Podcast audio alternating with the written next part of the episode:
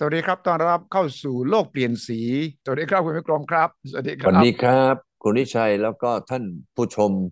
ผู้ฟังทุกท่าน เรามาคุยกันเรื่องของอินโดนี่อ่าวันนี้คุณชวนคุอืมยเรื่องอินโดนีเซีย เพราะว่าเราคุยเรื่องเวียดนาม คือเอที่ต้องคุยออินเรื่องอินโด เพราะว่าอืมในอาเซียนเนี่ยอืมประเทศที่ใหญ่ที่สุดก็คืออืมอินโดนีเซีย และใช่ช่วงหลังเนี่ยมันมีบทเรียนเอออะไรหลายอย่างสำหรับประเทศไทยครับ การลงทุนต่างชาติเนี่ยก็อินโดกับเวียดนามแย่งขอืมองไทยไป เราใช่ได้รับการวิเคราะห์จากคุณวิกรมเกี่ยวกับเรื่องเวียดนามแล้ว อินโดนีเออเซียเป็นอีกประเทศหนึ่งที่ ผมฝากคุณวิกรมว่าช่วยวิเคราะห์ให้คนไทยได้เข้าใจติดตามก่อนอืแล้วมอินโดกับไทยเคยมีอะไรเหมือนกันมาก โดยเฉอืมพาะเศรษฐกิจอืและมเคยอยู่ใต้การปกครองแบบเผด็จการอืมทหารร้อยเปอร์เซ็นต์อืมอืม แต่เขาก็อืมปรับเขาก็แก้จนกระทั่งอืมทุกวันนี้เขาเป็นประเทศที่เป็นประชาธิปไตยที่สุดประเทศหนึ่งในโลกครับ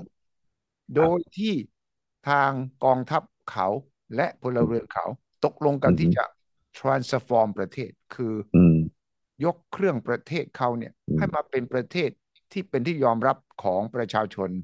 เจ้าของประเทศและทั้งโลก และนี่แล้วปัจจุบันเขาก็มีผู้นำเอ่อ โยโย่อืมวิโดโดใช่ไหมครับโยอืมโกวิโดโดอืมเนี่ยซึ่งต้องถือว่ามาจากชาวบ้านมาจากอืมนักธุรกิจธรรมดาธรรมดาครับอืมจนกระทั่งกลายเป็นผู้นำที่เป็นที่ยอมรับ ตอนที่เขาบินไปที่มอสโกไปเจอปูติน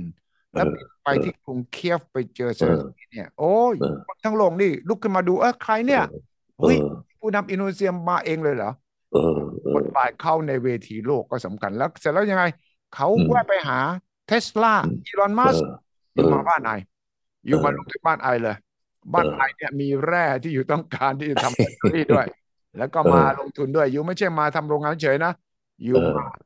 ทำตั้งเอกธุรกิจของอยู่ตั้งแต่ต้นจนจบที่อินโดนีใช่เซีย ฉะนั้นใช่คุณกรมวันนี้ต้องบอกเราเล่าให้ฟังว่าอินโดนีเซียมีดีอะไรอย่างไร และเราควรจะต้องศึกษาเรียนรู้อะไรจากอินโดนีเซียบ้าง อินโดนีเซียเนี่ยมีอยู่สักสี่ห้าอย่างนะคุณตุอิชัยอืมอันแรกมีคนเยอะอืมก็สองร้อยเจ็ดสิบล้านคนเนี่ยอืมโอ้อันนี้ถือว่าเออเป็นตลาดใหญ่นะอืมอืมเออถือว่าดีมาก อันที่สองเนี่ยมีพื้นที่เข้าไปตั้งหนึ่งจุดเก้าล้านตารางกิโลเมตรเนี่ยเออเอออันนี้ก็ใหญ่มากนะ ใหญ่ครับใหญ่ครับ อาเซียนเนี่ยมีพื้นที่อยู่ประมาณสี่จุดสี่ล้านตารางกิโลเมตรอืมเอออินโดนี่เล่นก็ไปเกือบครึ่งหนึ่งแล้ว เออ เห็นไหมฮะ ประเทศ เอ่อเรียกว่าอืมมีประชากรเยอะอืมนะฮะ แล้วก็ประเทศใหญ่อืมแล้วค่าแรงถูกมากเอออินโดนี่ก็ถ้ามาดูถึงเรื่องเอ่อค่าแรง หรือเทียบว่ารายได้ต่อหัวนะ อืมอืเอมอก็ถือว่าวันนี้อินโดนีเซียนี่ก็เอ่อมีรายได้ต่อหัวเนี่ยเอ่ครับอถ้าเกิดว่าเราเราดู เอ่ออันนี้ก็เป็นเอ่อ GDP ต่อหัว อืมไอ้ต่อต่อที่เขามีกันนะ ครับ เอ่อคราวนี้ถ้ามาดูถึงเอ่อสิ่งที่เอ่อเราเราดูว่า เอ๊ะถ้าเกิดเป็นเป็นเอ่อรายได้ต่อหัวของอืมอินโดนี่ก็ครับถือว่าเป็น รายได้ที่เอ่อไม่สูงก็ตรงนั้นก็เรียกว่าเอ่อทำให้คนสนใจเนี่ยครับเออถ้าเราดูจากปัจจุบันนี้ก็เพียงแค่สี่พันหนึ่งของเรานี่เล่นเข้าไปตั้งเกือบเก้าพันละเออเออเห็นไหมอืมอันนี้ก็เธอคือต่อหัวเนี่ยอืมของเราก็แพงมากกว่าเขาเนี่ยประมาณเท่าหนึ่งครับแล้วเขาก็เคยต่ำอยู่ไปที่สามพันสี่อืเห็นมไหมฮะอืม ตอนตอนเมื่อประมาณเอ่อสองพันเอ่อสิบแปดสิบหกนะครับสิบหกตอนนั้นก็ถือว่านั่นนะครับคือจุดขายว่า โอ้โห แรอืมงงานเยอะใช่แรงงานไม่แพงอืมเห็นไหมฮะอืมตรงนี้เป็นเป็นส่วนที่ก็พูดได้ว่าอืจุดมขาย จุดขายของอินโดนีเซียเนี่ยก็คือตรงตรงอย่างที่ว่า ครับนะฮะอืมแล้วก็อีกอันหนึ่งที่เป็นจุดขายของอินโดนีเซียเลยเนี่ยอืม คือธรรมชาติใช่เออ อินโดนีเซียนี่มีเกาะนะอืมมีเกาะเยอะอืมนะเออเป็นเอ่อประเทศที่เรียกว่าเป็นประเทศที่มีนะเออืมอเนี่ย เออผืนน้ำใหญ่มากมันต้องดูแผนที่นี้เห็นนะอืมเอเกาะอเป็นหมื่นเลยนะเกาะเล็กเอเกาะอน้อยเขาเนี่ยหมื่นเจ็ดพันเกาะอืมเออ แค่นับเกาะอย่างเดียวก็หมดไปวันหนึ่งแล้วใช่ใช่แล้วเขาบอกว่าเกาะบางเกาะก็ไม่มีคนอยู่นะเออเออ ส่วนใหญ่จะไปอยู่ที่ชวาอืมเออ เนี่ยกว่าครึ่งหนึ่งเนี่ยอยู่ในเกาะชวาอืมเออแล้วก็เป็นประเทศที่ถือว่ามีความอุดมสมบูรณ์ทางแร่ธาตุมเออ ผมเคยคุยกับจีนนะถามว่า เอ๊ะจีนนี่ เออมีการลงทุนที่แบบว่าเป็นก้อนเป็นชิ้นไปเลยเนี่ยอืมเราก็คิดว่าน่าจะพูดถึงประเทศไทยอืมว่าเออ เรามีที่ลงทุนเป็นชิ้นเป็นก้อนอืม ปรากฏว่าเขาบอกว่าอยู่ที่อินโดนีเซียเนี่ยเออบอกเอาแล้วทำไมไปอินโดนีเซียได้ยังไงคนจีนมเขาบอกว่าที่นั่นมีเหมืองแร่เยอะเมืองแร่เมืองแร่เออนี่ยังกับถ่านหินนะเราเนี่ยอินโดนีเซียเป็นประเทศส่งออกถ่านหินที่ใหญ่ที่สุดแห่งหนึ่งของโลกเลยอืมอืมอืมอือืมเออคือถ่านหินของอินโดนีเซียเนี่ยเขาบอกว่ามีพวกเกี่ยวกับซัลเฟอร์ครับเออน้อยครับแล้วก็ไอความร้อนสูง อืม โอ้เนี่ยอย่างกับบ้านปูเนี่ยเขาก็ไปทำอยู่ที่อินโดนีเซีย ครับจีนนี่เขาก็ไปอะเขาไปเอ่อเรื่องแร่ธาตุเรื่อง อะไรนี่จีนเนี่ยเป็นนักขุดเลยนะ คุณสุทธิชัย นักขุด นักขุดเอออีไปขุดทั่วไปนะ ทั่วโลกเลยนะจีนเนี่ย อืมอืมแล้วอีนี่ยิ่งกว่าหนูอีกนะก็ขุดขุดขุดขุด เออ เออ ไปอย่างกับในที่ไหนมีเหลืองมีมีเหมืองเอ่อ มีแร่อ่ามีทองมีอะไรต่ออะไรคนจีนไปหมดเออเออเพราะว่าคนจีนเนี่ยประชากรเขาเยอะไงใช่วันนี้เขาบอกว่าเอ็กซ์พอร์ตออกไปเลย เอาคนจีนออกไปอืมเอ่อต่างประเทศสักสองร้อยล้านคนนะอืมเขายังเหลืออีกพันสองร้อยใช่ใช่พันสองร้อยนี่อยู่ในบ้านเขาโอ้ยใช่นี่คนจีนก็บอกว่า โอ้ยคนนี่เป็นอะไรเต็มไปหมดเลย ครับแล้วนะฉะนั้นตรงเนี้ย อินโดนีเซียก็เลยกลายเป็นฐานอืมที่ลงทุนมาก แล้วคนอินโดนีเซียนี่ได้ประโยชน์จากตรงนี้ครับเยอะเลยคุณวิชัยอืมแต่ที่สำคัญอีกอันหนึ่งที่เอ่อมีนั่นมากเลย ก็คือว่าเรื่องเอ่อพลังงานอืมอินโดนีเซียนี่มีพลังงานเยอะมากเอ่อมาเลเซียก็มีพลังงานเยอะบรูไนก็มีพลังงานเยอะอืมเนี่ยเอ่อทางของกษัตริย์บรูไนเนี่ยอีเงินเยอะมาก ก็เพราะพลังงานไงอืมอืม เออเขามีรถตั้งสี่ห้าพันคันนะมั้งนะเออเออ ใช่ใช่เออนะฉะนั้นความร่ำรวยของประเทศอินโดนีเซียนี่ก็คือทรัพยากรธรรมชาติอืมเออแล้วก็สิ่งที่น่าสนใจก็คือว่าอินโดนีเซียนี่มีประวัติศาสตร์ที่น่าสนใจ ครับอืมเขาบอกว่าตอนสมัยเอ่อพวกเนเธอร์แลนด์ยิ่งใหญ่เนี่ยอืมอืม เขาก็มาเอ่อยึดอินโดนีเซียอืมประเทศไทยนี่สุดยอดเลยนะคุณสุทธิชัย สุดยอดยังไง คืออย่างนี้ตอนใต้นะ ก็เอ่อพวกดัตช์พวกเอ่อเอ่อเนเธอร์แลนด์ขึ้นมา ใช่เออแล้วก็เอ่อเรียกว่ายึดข้างล่างไปเรื่อยๆเอออืมแล้วก็ประเทศไทยนี่เอ่อด้านตะวันตกใช่ไหมใช่ก็อังกฤษ อังกฤษนี่ก็มาจากทางม เอ่อแอฟริกาเออเข้ามาถึงอินเดีย เข้ามาถึงพม่าอ่าใช่แล้วก็เอ่อมาถึงเมืองไทยอืมนะส่วนฝรั่งเศสก็เข้ามาจากทางด้านของเวียดนามใช่แล้วก็เอ่อเอ่อลาวเขมรครับใช่ไหมฮะ แล้วก็มาติดอยู่ที่เอ่อริมแม่น้ำโขงอืมอืมเอ๊ะประเทศไทยนี่ผมมานึกนึกมาดิดลูกคิดนะอืม เอ๊ะทำไมประเทศไทยสมัยนี้ทำไมเก่งสู้สมัยก่อนไม่ได้อะเออเออเราผมก็มาดิดลูกคิดดูว่าเอ๊ะประเทศไทยเนี่ยอืมสมัยก่อนเราเป็นมหาอำนาจใช่ยิ่งใหญ่ที่สุดในภูมิภาค นี่ดูอย่างกับเช่นนะเรามีสนามบินแห่งแรกเลยที่ดอนเมืองใช่เมื่อร้อยกว่าปีที่แล้วใช่มีสนามเอ่อสถานีหัวลำโพง ใช่ เออ แห่งแรกเลยนะรถไฟใช่ เนี่ยประเทศไทยมีรถไฟแห่งแรก เออ แล้วก็วันนี้เป็นวันที่ครบอายุเจ็ดสิบนะของสถานีวิทยุโทรทัศน์บางขุนพรหมอ๋อซึ่งเป็นแม่ของอสมทอืมอืมอืมอืมอืมใช่เห็นไหมใช่ฮะเอ้ยในเวลานั้นตอนนั้นนี่อืมคนอื่นไม่มีอะไรเลยนะ ประเทศไทยเราเป็นผู้น ต้องเอ๊ะเราก็วิ่งมานำหน้ามาอยู่ในลู่วิ่งมาตลอดเลยนะอืมอืมเอ๊ะแต่วันนี้ทำไมสิงคโปร์ก็แซงไปแล้ว ประเทศไทย แล้วก็มาเลก็แซงไปแล้ว เออ แล้วนี่ก็อินโดนี่แหมเจอท่านโจโกวีนะวิโดโดนี่โอ้โห ยิ่งอีกำลังจัดคบเพลิงกำลังจะวิ่งแซงเราไปอีกใช่เออโอ้แล้วก็ที่สำคัญตอนนี้ เอ่อเวียดนามนี่หายใจลดต้นคอเลย นั่นแหละ นั่นแหละ เออเอ้ยทำไมมันเกิดอะไรขึ้นคุณสุทธิชัยว่า เอ๊ะในช่วงแปดสิบกว่าปีเนี่ย เอ๊ะไอ้เท้าเราสงสัยไม่ค่อยได้วิ่งแล้วไหมเออ มันมันทำไมเดินก็ก่อยๆอยู่กับข้างทางตามเดิมหรือเปล่ามันเหมืทำอนเราไมเราติเมื่ดอก่อนกับนี้เราเป็น เออ มันติดกับดักเหรอใช่เออมันติดกับดักอินโดนีเซียนี่เขาเมื่อก่อนนี่ค่าแรงนะรายได้ต่อหัวของเขาเนี่ย ถูกกว่าเรามาตลอดถึงยันวันนี้ก็ยังถูกกว่า เอ๊ะ แต่ปรากฏว่ากราฟของเขาเนี่ยขึ้นดีอืมกราฟของเขานี่ขึ้นดีมากนะขึ้นตุ๊ดตุ๊ดตุ๊ดตุ๊ดไปเลยอืมนะฮะซึ่งเราก็มามองดูว่า เออ ตรงนี้นี่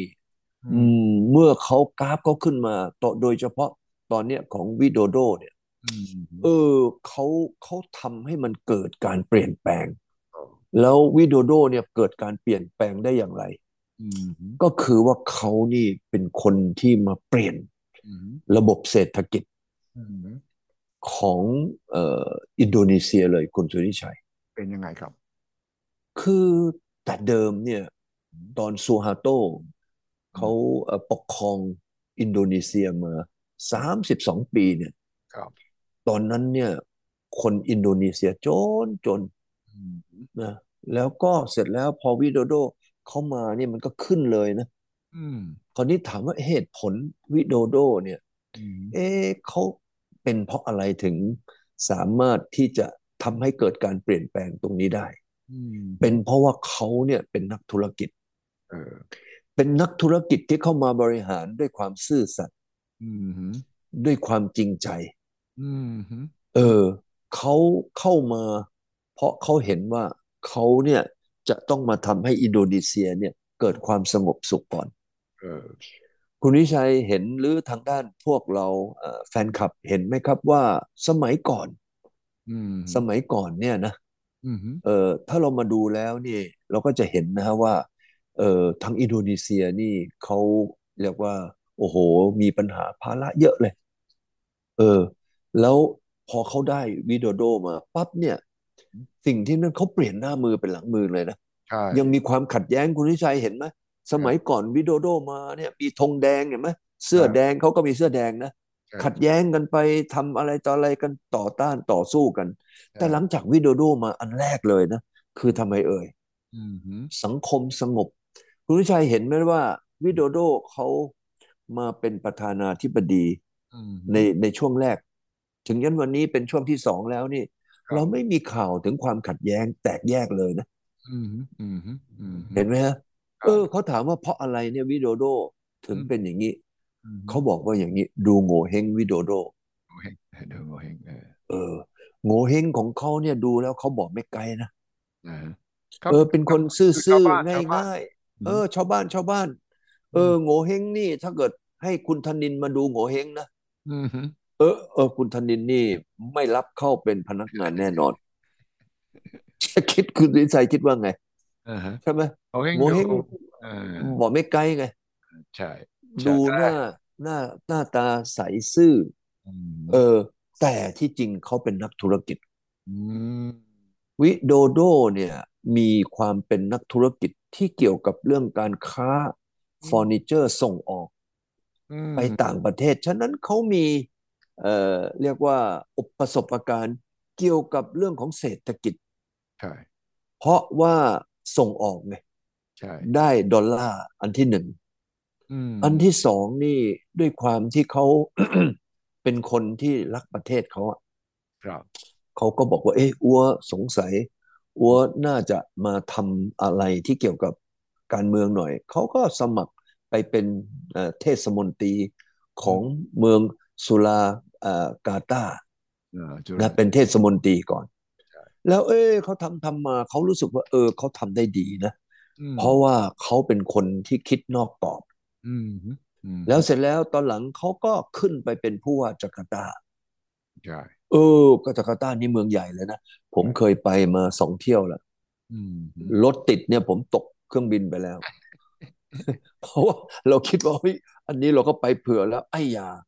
รถติดหนักมากรถติดมากติดหนึบเลยอืมนะฮะฉะนั้นวันเนี้ยเขาเป็นประธานาธิบดี แล้วตั้งแต่ครั้งแรกมาถึงยันวันนี้นี่ขึ้นมาครั้งที่สองโอ้โหเขาเกิดทำให้ทำไมอะอืมทำให้ประเทศมันเกิดการเปลี่ยนแปลง เพราะอะไรเอ่ย เพราะเขาเป็นคนมีวิสัยทัศน์อืม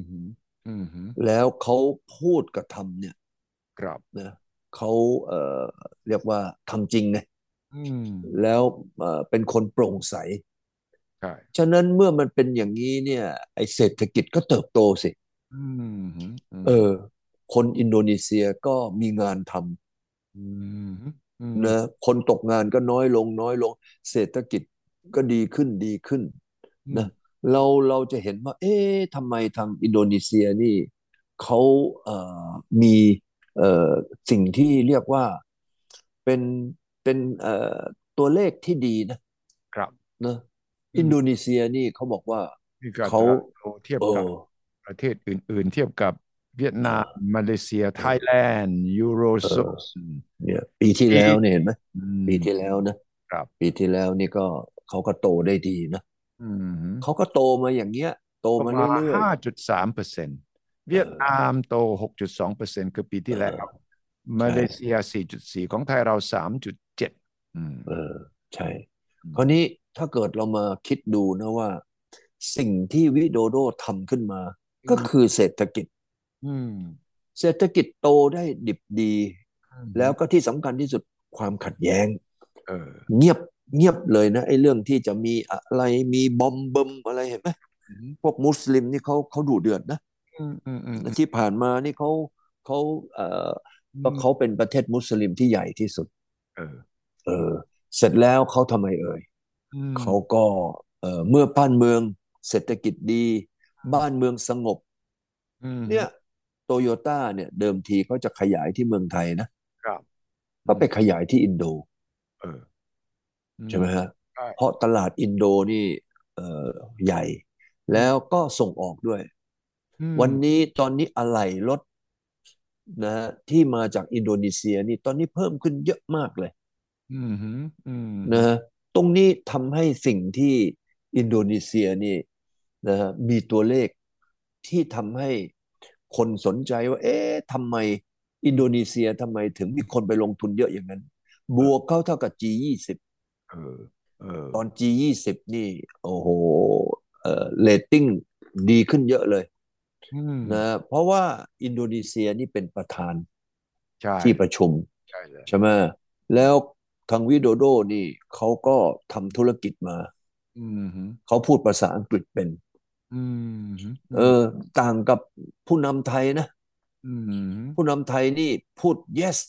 yes no no no no โอเค thank you thank you เออเออคุณวิชัยนี่มีโอกาสนี่จะต้องไปสอนเอ่อภาษาอังกฤษกับผู้นำไทยหลาย ๆ คนนะอ่าคือเขาบอกว่าเฮ้ย อัวยิ้มลูกเดียวก่อนเออเออนะแล้วก็แล้วก็พูดอยู่ไม่กี่คำนี่แหละ วิโดโดพูดเป็นเนื้อเป็นหนังอืมฮึเห็นไหมจะไปเอาเทสลามาวิโดโดไปเลย ไปนั่งคุยกันแบบประเภทแบบไหลชนไหลเออจับเข่าคุยกันเห็นไหมถกแขนเสื้อคุยกัน วิโดโดเนี่ยจะเจอนักลงทุนอืมฮึมานักลงทุนมาเลยมาเลย มามาบ้านเขานี่ วิโดโดบ่อยยั่นเลยสู้ตายสุดท้าย นักลงทุนมานี่มาหรือมาคุยกับอ้วเอางี้ดีกว่าอืมเวลาวิโดโดไปคุยกับพวกนักลงทุนต่างประเทศ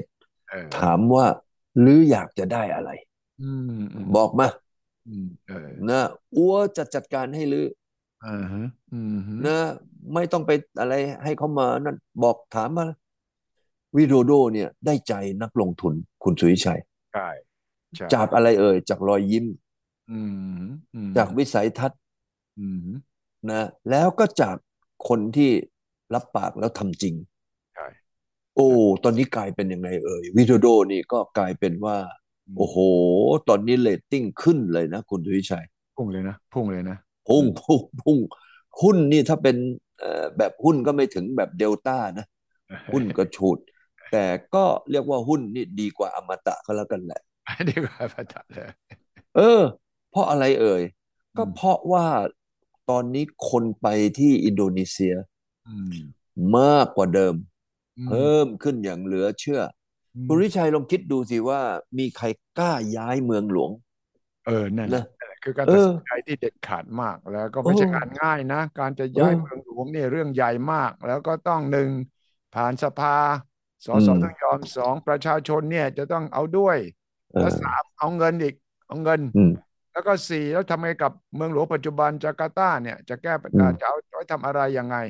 อืมเหมือนกับที่มาเลเซียตอนมหาเธร์ย้ายอืมเมืองหลวงใช่ไหมเอาหน่วยราชการเออทั้งหมดไปปุตราจายาใช่ใช่ซึ่งก็เป็นเมืองใหม่ไปเลยกัวลาลัมเปอร์ ตอนนี้กลับมาติดอีกแล้วนะรถกัวลาลัมเปอร์เออคือทางเอ่อจาการ์ตาเนี่ย ดินมันทรุด ใช่ทรุดลงเอาทรุดลงเอาอืม รถก็ติดเอาติดเอาอืมโอ้โห นี่ชีวิตคนจาการ์ตาเนี่ยมีแต่ความเป็นทุกข์ใช่แต่ที่สำคัญคือการที่จะมาย้ายเมืองเนี่ยอืมโอ้โห มันต้องมีเงินนะเรื่องเรื่องเนี่ยใหญ่อย่างน้อยๆเขาต้องใช้เงินเนี่ยหนึ่งล้านล้านเหรียญน่ะอืมอืโอ้มโห นี่เอ่อมันมากกว่า GDP เราอีกนะใช่ย้ายเมืองหลวง อันที่สองนี่ก็ต้องเรื่องกับว่าประชาชนต้องยอมและเห็นด้วยอืมอืม นะตอนนี้ทางชาวพื้นเมืองที่เขาจะย้ายไปเอ่อเป็นเมืองใหม่นี่ก็ออกมาต่อต้านอืมนะฮะว่า เอ้ยเขาได้รับค่าเวรคืนน้อยอืกับมไอ้ราคาที่มันขึ้นสูงอือันมนี้ก็ธรรมดาใช่แต่แต่สิ่งหนึ่งที่วิโดโดทำเป็นสิ่งที่เรียกว่าไม่มีใครกล้าจะทำอืมเพราะไม่มีตังค์ไม่มีตังค์ไม่มีตังเอค์อแต่วิโดโด เอ้ย อัวบ่ยั่นเลยอืมอัวนี่ กล้าที่จะลงทุนแบบนี้เนี่ย เพราะว่าเศรษฐกิจอัวดีไงใช่ใช่เออ วันนี้เนี่ยเอ่อ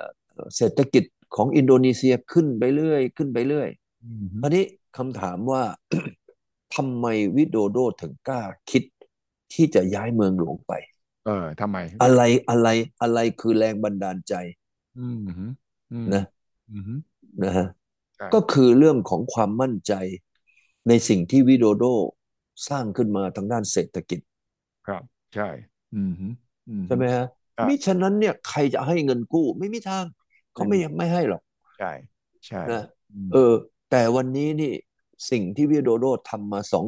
สองเอ่อสองช่วงเนี่ยอืมคือสิ่งที่กลายเป็นเครดิตอืมหนึ่งทุกคนเนี่ยนะตอนนี้ตั้งแต่ G20 มาสปอตไลท์นี่มันส่องไปที่อินโดนีเซีย ใช่ สองนี่เอ่อวันนี้นี่อินโดนีเซียเป็นยักษ์อืมนะคนเนี่ยตอนเนี้ยเห็นเลยบอกว่า เอ้ย อินโดนีเซียนี่ได้ผู้นำนะแบบที่เรียกว่าไม่เคยมีอย่างนี้มาก่อนเลยนะใช่ใช่เอาเอ่อคุณสุทธิชัยดูสิ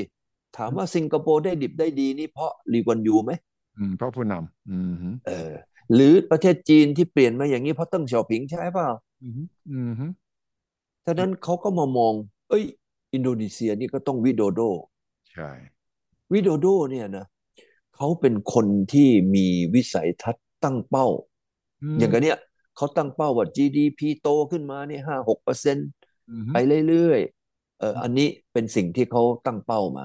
ใช่สองประเทศต้องมีความมั่นคงไม่ทะเลาะเบาะแว้งอืมผมถามคุณวิชัยว่าเนี่ย ถ้าเกิดเลือกตั้งของเรางวดนี้เรียบร้อยไปเนี่ยอืมเอ่อคิดว่าความสงบ นะหลังจากเลือกตั้งไว้แล้วในเมืองไทยเนี่ยไม่รู้ไม่จะมีมีใครปัญรู้หาไหมไม่มีใครรู้ไม่มีใครเออรู้ที่ผลเลือกใช่ไหมตั้งแล้วอยู่ที่เออว่าจะจะยอมรับผลเลือกตั้งหรือไม่ด้วยใช่ไหมเออใช่เห็นไหมคราวนี้อินโดนีเซียเนี่ยโอ้โหมีตั้งเป็นร้อยร้อยภาษานะอืมีเกาะอยู่ตั้งหมื่นเจ็ดพันเกาะอืมความความคิดที่ไม่เหมือนกันของคนในอินโดนีเซียนี่โอ้โหหลากหลายมากใช่แต่ทำไมเหตุใดแค่วิโดโด แค่ผู้นำคนเดียวนะทำให้ประเทศสงบอืมปราศจากความขัดแย้ง แล้วเรตติ้งก็ดีขึ้น คนมั่นใจขึ้น คนมาลงทุนขึ้น เนี่ยเนี่ยเห็นไหมว่าเพียงแค่ผู้นำคนเดียวมาได้บทวิเคราะห์เกี่ยวกับท่านประธานาธิบดีโยโกวิโดโดของอินโดนีเซียมาให้เป็นตัวอย่างที่เราจะได้คิดกันต่อนะครับ ครับ ต้องขอบคุณคุณวิกรมมากครับ สวัสดีครับ ครับ สวัสดีครับ